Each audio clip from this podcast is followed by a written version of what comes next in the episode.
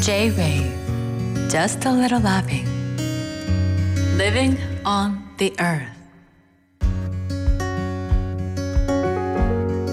人種主義まあ、レイシズムっていう言葉をメディアや記事などでもよく耳にしたり目にしたりしますがこの人種主義そしてレイシズムっていった言葉はどういった意味の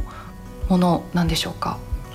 そうですね。あの人種差別撤廃委員会っていう国際的な機関があるんですけれども、まあ、そこはそのレイシズムの定義を最初にしてるんですけれどもその肌の色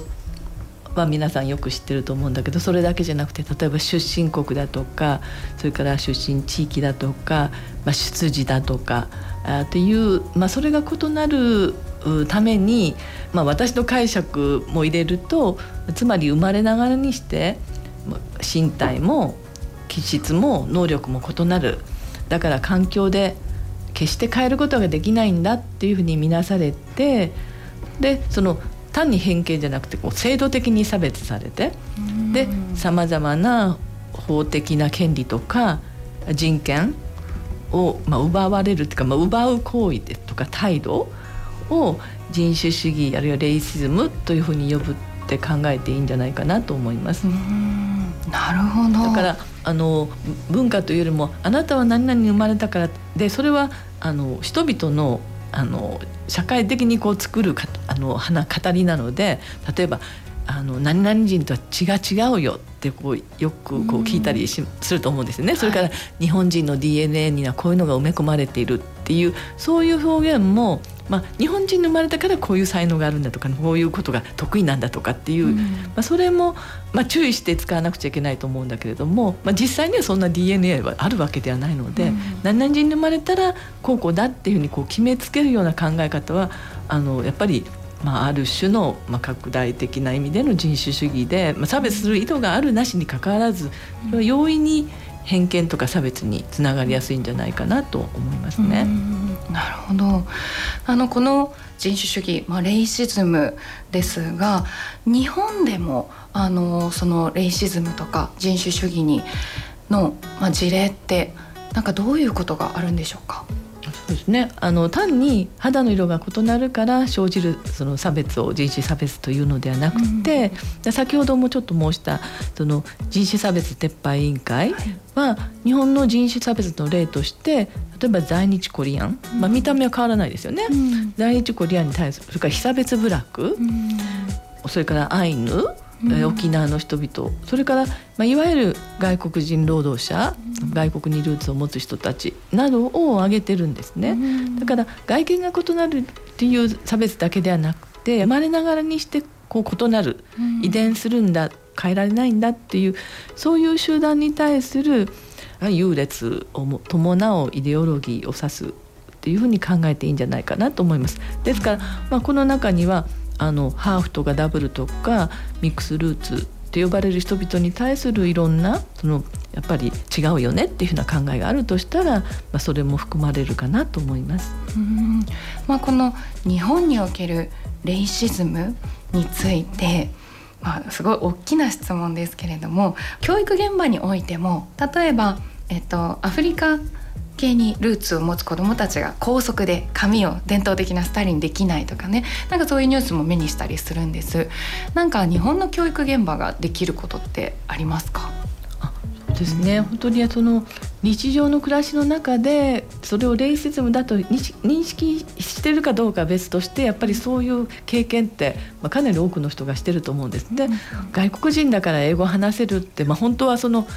いわゆるハーフとかミックスルーツだったりして、うん、あのそれも例えば必ずしも英語が第一言語じゃない地域から来てても、東アジア系じゃなかったら英語話せるのかなっていうふうにこう、うん思い込んだりして、あのそういうふうにこう聞いたりそれから逆にあの日本でずっと生まれ育って日本しか知らないのに「あ日本語上手だね」っていうふうにこう言ってみたり、